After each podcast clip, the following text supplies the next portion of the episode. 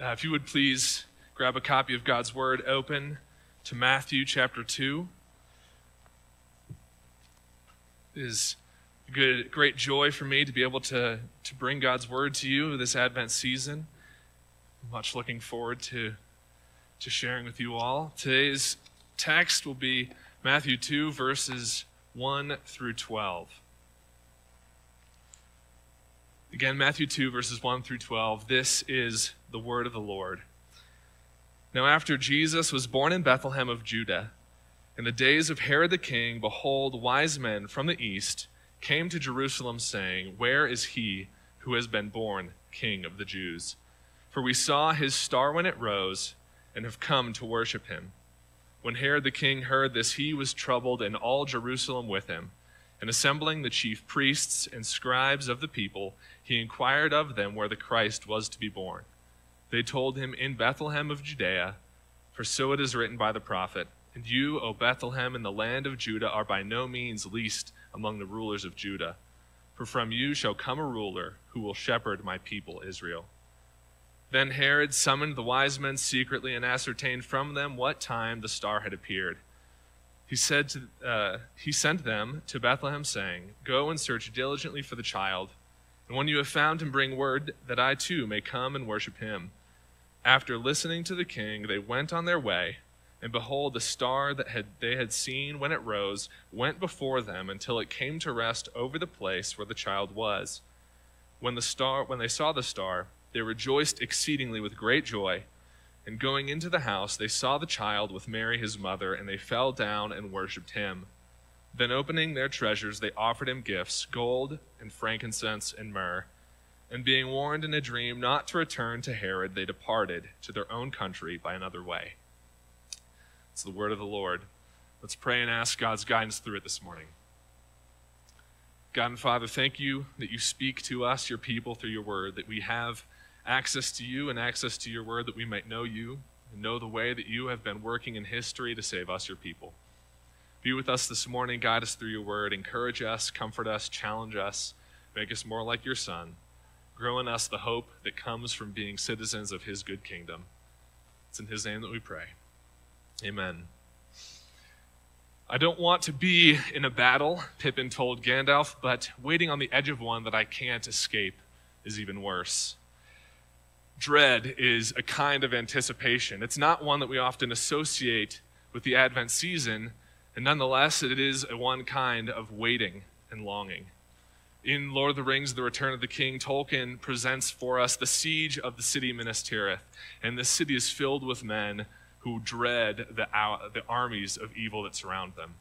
And that dread, drives some to courage and some to cowardice. And the greatest form of cowardice is found, unfortunately, in the leader of that city, steward, not king, a man named Denethor. And as Denethor and his, his people look at the threat that comes before them and anticipate it with dread, uh, we see them, uh, again, challenged to either rise in courage or turn to cowardice. Denethor is an interesting character in this moment because he's not only dreading the coming armies that face his city. He also dreads something else. He dreads the coming of the true king of that city. The king who those in the city are aware of look for his coming with longing. This king, when he comes, might deliver us from the enemies that surround us. But Denethor does not look forward to the coming of this king. Fear and cowardice eventually drive Denethor to madness and he takes his own life. I don't mean to spoil a 70 year old book and a movie that is 20 years old, if you can believe that. But Denethor and the people of Minas Tirith demonstrate for us anticipation that parallels, interestingly, the anticipation that's found in Matthew uh, 2 here for us. Advent is the, the season where we anticipate the coming of good King Jesus, who brings peace on earth, goodwill to men. But the coming of Jesus, though it is good news to the world, is not good news to every individual in the world. It's good news to the people of Christ, those who belong to his kingdom. But the coming of the Messiah is bad news for his enemies. And in this passage in Matthew 2, uh, we see both kinds of anticipation. Uh, we see diff- two different kinds of anticipation the anticipation of those who are the enemies of Christ, and the anticipation of those who are his people, who rejoice at his coming. And in those two different kinds of anticipation, we see one point clearly demonstrated for us, and that is that Jesus alone is the King of Kings. Jesus alone is the King of Kings. We're gonna we're gonna build to that point first by looking at verses one through three, and, and seeing how the Jewish heart in Jerusalem was not ready for the coming of the Messiah. Matthew starts off this passage by kind of giving us some facts, setting the stage, introducing characters, placing us in history. Uh, the first thing he tells us is that Jesus has been born. Uh, Jesus has been born. We're not told as much in Matthew as we're told in Luke. Uh, the familiar Christmas story uh, that we all know and, and, remember this time of year is found in most detail in Luke's gospel, but here we see it nonetheless. Jesus is born. The prophecies of the Old Testament and the promises of Matthew chapter 1 have been fulfilled. The, the Christ child is with us. The second detail is that Herod is the king. Jesus was born under the reign of Herod. That's significant for two reasons, theologically and historically. One, we're placed in a particular time in history that can be validated and confirmed uh, by other sources. This is a story that happens in real history with real consequences for the history of humanity. And secondly, uh, Herod being king has a theological significance. As we go through this story, we'll see Herod respond and act in certain ways. Is he going to act the way that the king of the Jews ought to act, or will he not? And finally, uh, in the opening verse of this chapter, we're told that wise men from the east have arrived in Jerusalem.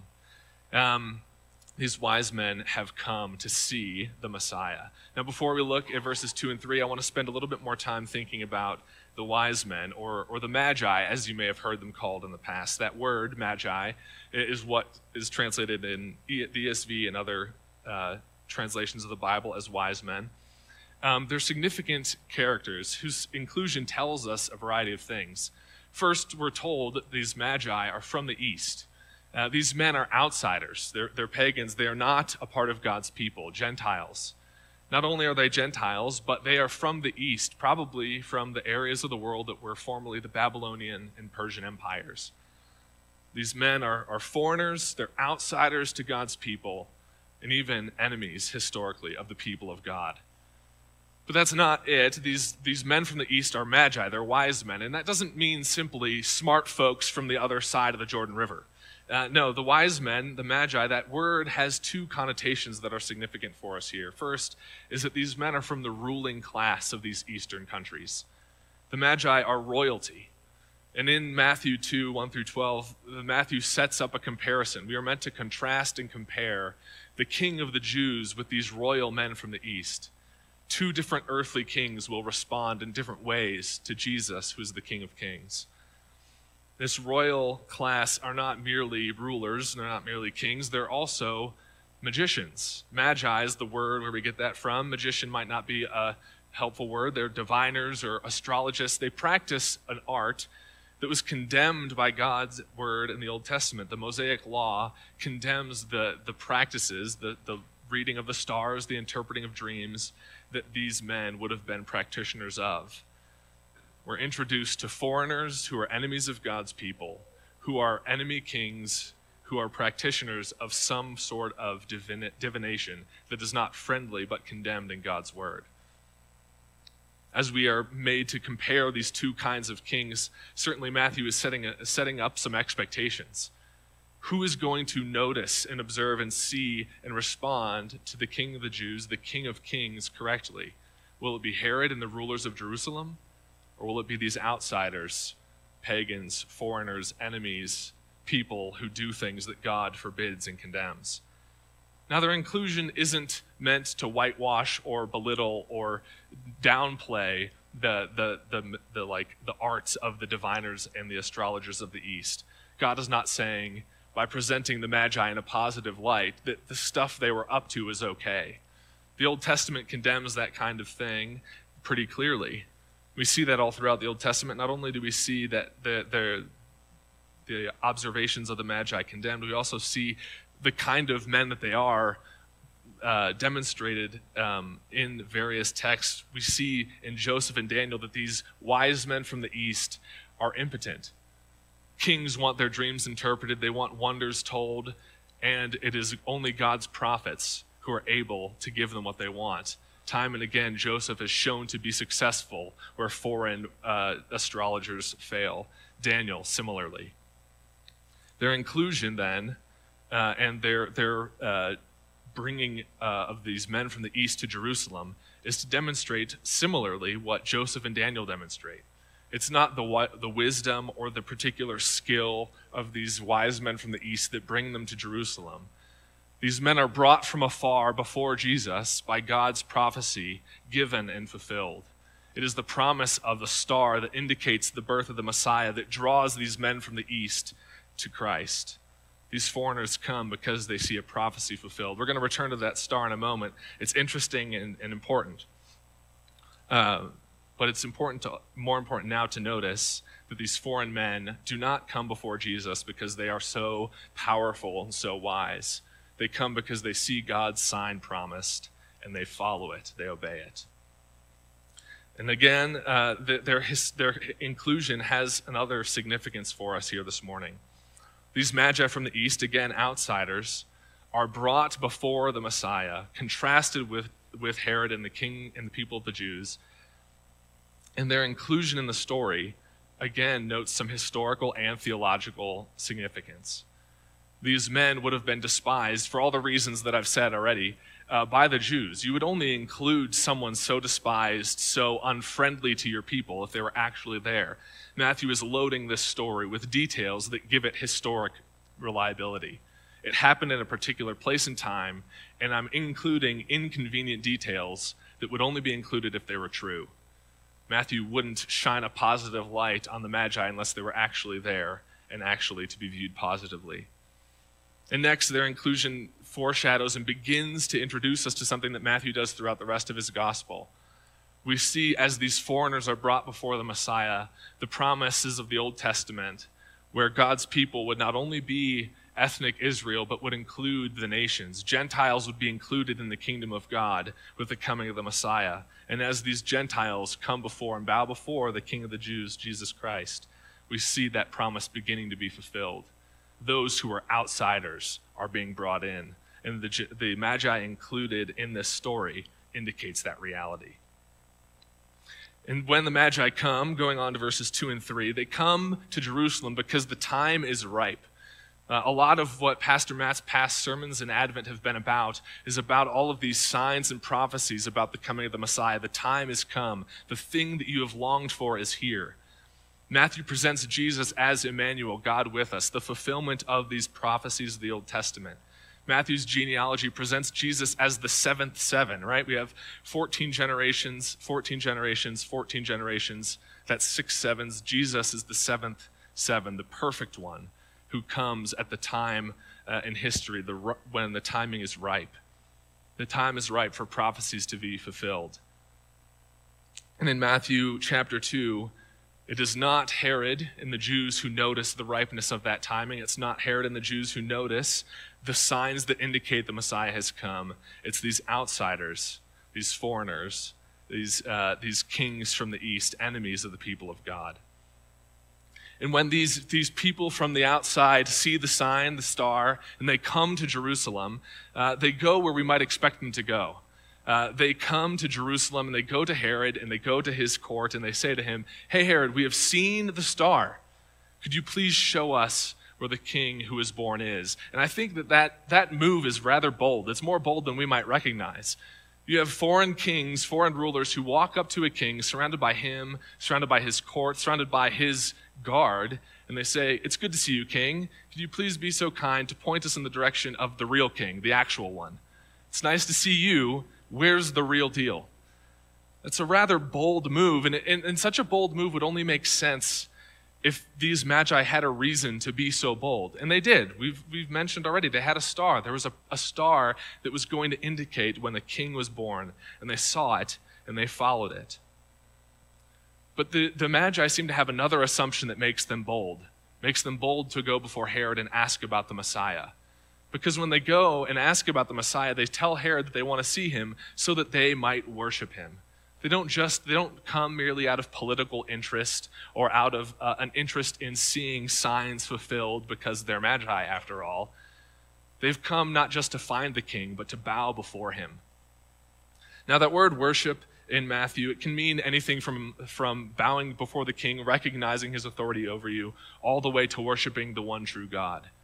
And it's significant to note that in Matthew's use of that word, he tends heavily towards uh, using it as a, an act of worship, bowing before God who alone deserves worship.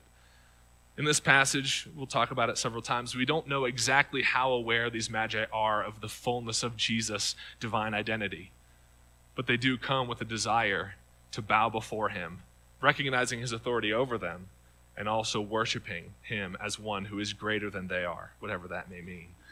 So these magi from the east come to Herod, they ask where the real king is, and they tell him that they want to worship him. Surely they're expecting the king of the Jews and the Jewish people themselves to share in that excitement. The prophecy for your king is fulfilled. We're, we're pumped to see the king of the Jews. Can you show us where he is? You must know. You must share our excitement and our desire to bow before him. But when they share the news of the star, that's not the response that they get. No, we read that Herod, and not just Herod, but all of Jerusalem with Herod, are troubled by the arrival of this king who is born. And I think what is significant here, uh, we see demonstrated by Herod and the people of Jerusalem something that recurs all throughout both Scripture and the history of the church. And that is that God's people go astray when they forsake his word. These magi from the east knew more about the Messiah with less of God's revealed word than the people of Jerusalem. They had one prophecy about a star, and that drew them across the ancient world to Jerusalem because they wanted to see this king. And Herod and the Jews, who had all of God's revealed word, had no idea that the Messiah had been born. They missed the sign, they missed the Son.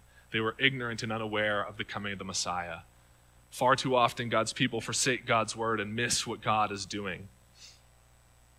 And because of their unfaithfulness and their forsaking of God's word, the people in Jerusalem were led astray. And they're troubled by the news that the Messiah has been born. It seems that the wicked and rebellious generation that we read about throughout all the Gospels does not merely start when Jesus proclaims his kingdom and his public ministry. The opposition to Jesus does not start when Jesus starts teaching and the Pharisees don't like what they hear. The wicked and rebellious generation into which Christ was born was in opposition to him from the very moment of his birth. In Matthew chapter 2, we have expectations set and expectations shattered. It is foreign and pagan kings who recognize and respond to the promises of God, not the king of the Jews, not the priests, and not the scribes. So let's now look at this star, this sign that was rejected by the Jews and seen by these Gentiles as a way of transitioning to the next idea. You might be wondering where the prophecy that a star would mark the Messiah's birth is found. It's not in Isaiah, where you might expect it to be. It's not from Jeremiah either. This prophecy of a star is found in the book of Numbers, but it's not Moses who gives this prophecy. No, this prophecy comes from Balaam. Balaam is a pagan prophet sent by a foreign king to condemn God's people. He's the one, you may remember, who talked to a donkey, a talking donkey. It's Matt, Pastor Matt did not get a talking donkey last week, but I get one. Uh, it's Balaam.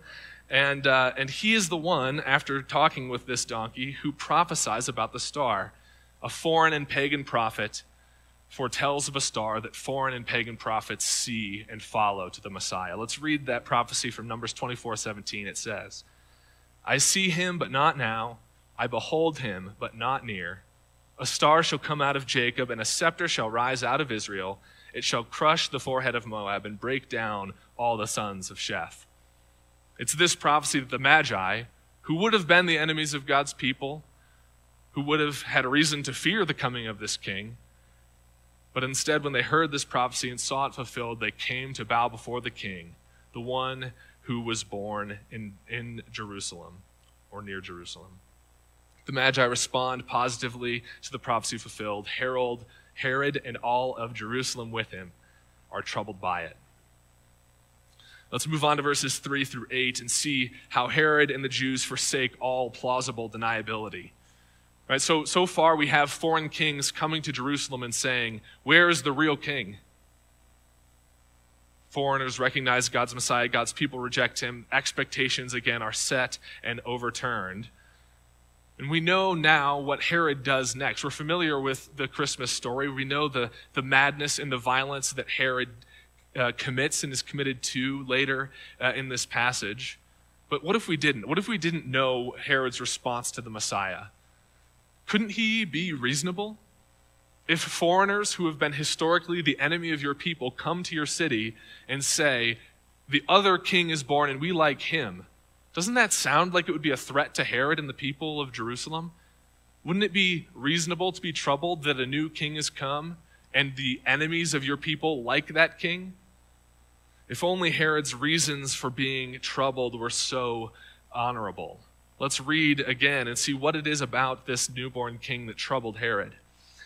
When Herod the king heard this, he was troubled, and all Jerusalem with him. And assembling all the chief priests and scribes of the people, he inquired of them where the Christ was to be born. And they told him, In Bethlehem of Judea. For so it is written by the prophet, And you, O Bethlehem, in the land of Judah, are by no means least among the rulers of Judah. For from you shall come a ruler who will shepherd my people Israel. Then Herod summoned the wise men secretly and ascertained from them what time the star had appeared. And he sent them to Bethlehem, saying, Go and search diligently for the child, and when you have found him, bring me word that I too may come to worship him. What was it that troubled Herod? It was the Messiah himself. Herod heard the sign of the star had come, and he was afraid. And then he gathered the chief priests and he gathered the scribes to him, and they diligently searched the scriptures to have their fear confirmed, and it was. Herod was not afraid of some generic threat to his power. He was not driven by rivalry to commit infanticide. No, it was explicit opposition against God's promised Messiah. Herod searched the scriptures to make sure that this king was the, the Christ. And once that was confirmed, that, that prophecy is from Micah 5 2, by the way. Once he had confirmed the identity of this newborn king, that it was indeed the Christ, the Messiah, the promised king from God himself, that is what drove Herod to fear, to act against this baby boy. Herod is not merely a corrupt ruler, he is the God hating seed of the serpent who is driven by antagonism and not self preservation. He's the kind of king who dreads the coming of the Messiah, who fears the goodness of the King of Kings, and who plots in secret to have him destroyed. Notice that, that after he has his suspicions confirmed, Herod acts secretly Remember what John tells us that darkness hates the light, lest the light expose its evil deeds. Herod gathers the Magi to himself in secret. And he asks them, How long ago has the star come? Go to Bethlehem, find the king, so that I may go and worship him. Herod wants to know how old this baby boy is, not so that he can worship him, but for more nefarious reasons. And he wants the Magi to go and tell him where the king is and he deceives them in secret. He tells them he wants to worship the king with him. That is not his intention at all. Herod acts violently and specifically against God's Messiah. And here we see a very difficult and key truth revealed in Herod's person. Something that the Bible teaches elsewhere, but something that is made very palpable here. Is that man's rejection of God is not based in ignorance of God. It's not based in not knowing enough no, our rejection of God is based in a hatred of God Himself. This is what the Bible says is true of us apart from the grace of God. This is what is true of all those who we hope to come to faith in Christ. We reject God because, like Herod, apart from God's grace, we hate God and we hate His Messiah. That is why we reject the, the Prince of Peace Himself. Herod reveals for us troubling truth about the human heart, slaved to sin. And Herod, after gathering the wise men to himself, sends them away. Let's go on to verses 9 through 11 uh, and see how these wise men were right. So again, Herod gathers the, the Magi to himself in secret, and then he sends them off to find the Messiah, plotting against him, seeking his demise. Uh, and, and, here in the narrative, our, our, main characters part ways. Herod and the Magi diverge from one another. We're going to focus on the Magi first, then we'll return to Herod for our last point. And, and uh, after the Magi meet with Herod, they go and they do find the Messiah. But interestingly, the Magi don't have to search diligently for him, uh, as Herod has asked them to do. No, they are shown very directly where the Messiah is by a star. Now, I'm not an astronomer and I haven't studied the heavenly bodies, the material or the immaterial, uh, but something interesting and unusual seems to be going on in this passage. Stars certainly can be used by folks to guide them. They're, they're imprecise guides, though. Sailors use stars to navigate the seas and the oceans they have for centuries. Slaves use the stars to guide them northward to liberty, to freedom. And outdoorsmen today even will use the stars to orient themselves in the wilderness, but stars do not tell you directly where to go. They, they help orient you and they give you direction. They are not used for precision. And yet, in this story, the star does not give merely north, south, or east to, excuse me, to the Magi. No, the star guides them directly to the doorstep of the Messiah himself.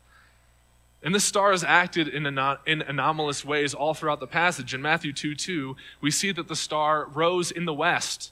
These magi in the east looked westward to Jerusalem and saw the star that marked the birth of the Messiah. But that's not how stars work. Stars, like the sun, move east to west in the night sky. This star acts supernaturally, unusually. And this fact has been noted by critics and apologists alike. Critics point to this and say, see, that's not how stars work. This story is a myth, it's made up. Stars don't rise in the west. Certainly something is wrong. And then apologists will use charts and, and uh, software on computers to reconstruct the night sky above Jerusalem in the time of Jesus, seeking to find the star or the planet or the comet that was used by the Magi to find Jesus in the West. But I think both of these practices, both of these thoughts are misguided. It seems pretty clear to me that whatever is going on in this passage, this star is not merely a natural phenomenon, but a supernatural one. And we shouldn't be embarrassed by that fact. The world is not just stuff. It would be pretty strange for us to be embarrassed about a supernatural star that guided wise men to the Messiah, who was born of a virgin, only then to turn around and defend the miraculous virgin birth and the miraculous divine identity of that son. God is working in supernatural ways. And we should chuckle at the skeptic and marvel at the goodness of God who broke into the natural order to guide men who wanted to worship his son directly to him. In the text, we read that as after the star had led them through the town of Bethlehem, it stopped. It took its stand over his house. Now, I'm not sure exactly what that means. I'm not sure if this star was some angelic being. I'm not sure if it was a divine spotlight that shone down from a star, precisely to the house that Jesus was in.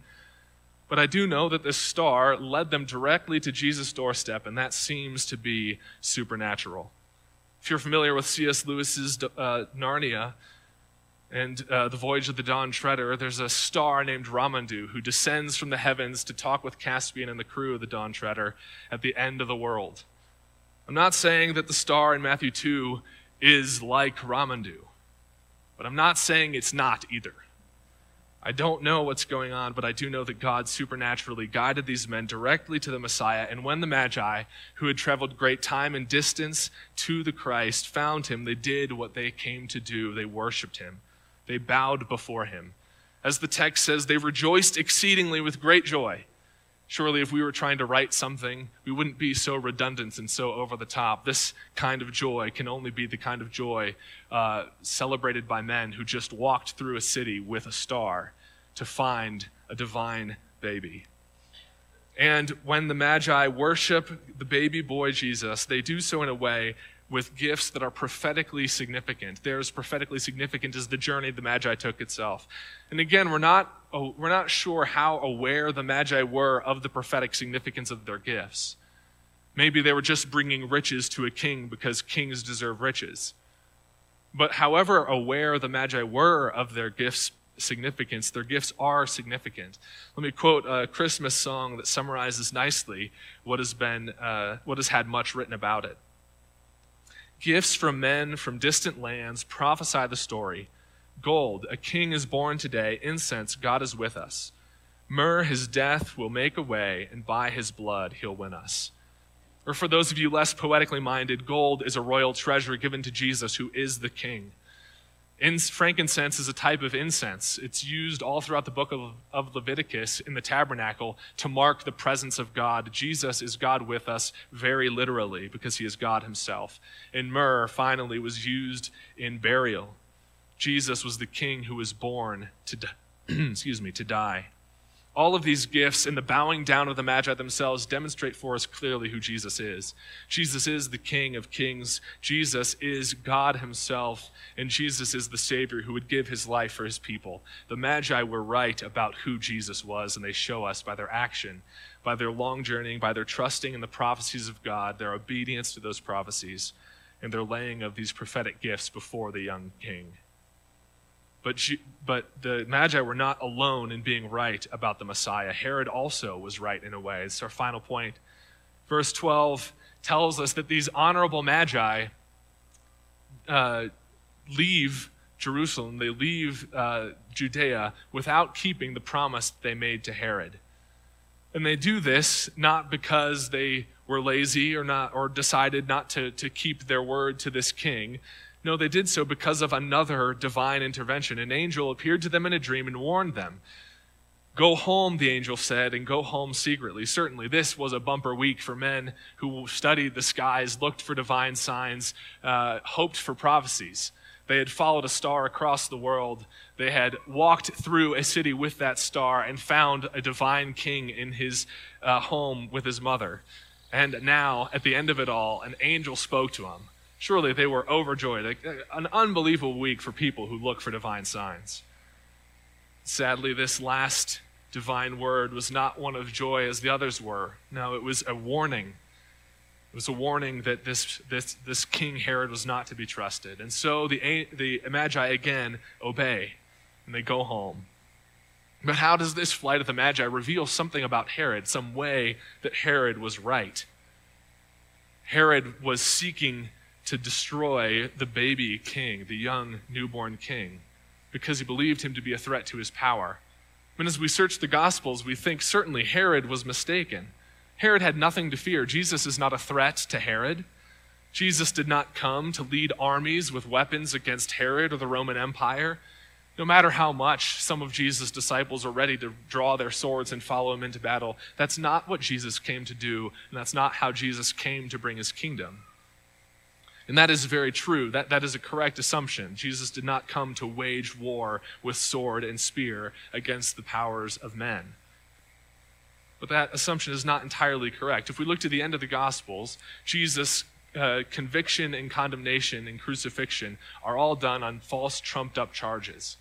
The Jews falsely accused Jesus of blasphemy, a false charge because Jesus actually is God as he claimed to be.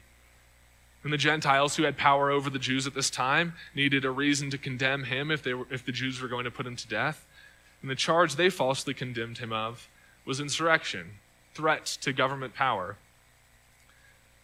And they, again, were wrong. This was a false charge brought against Jesus. He was falsely put to death.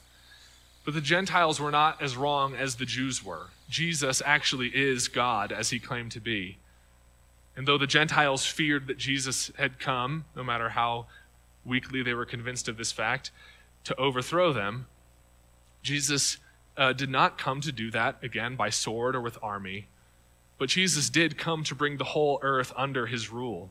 Jesus' kingdom, which is not of this world, it's not one with battle, is a kingdom that is present on this world. As we, as we hear Jesus proclaim in the beginning of the Gospel of Mark, the kingdom of God is at hand. I am the king. I'm bringing my kingdom now. Listen to our various Christmas hymns, the good news of the arrival of God's kingdom with its King Jesus. Christmas is the coming of the kingdom but because it's the birth of the king. While Herod and the other powers of the ancient world were wrong about the means by which Jesus would bring his kingdom. They were right that Jesus' rule had implications for their power. Herod knew what many today don't that Christ's reign has consequences for all of the rulers of the earth. Psalm 2 talks about them. It says, The Lord said to me, You are my son. Today I have begotten you.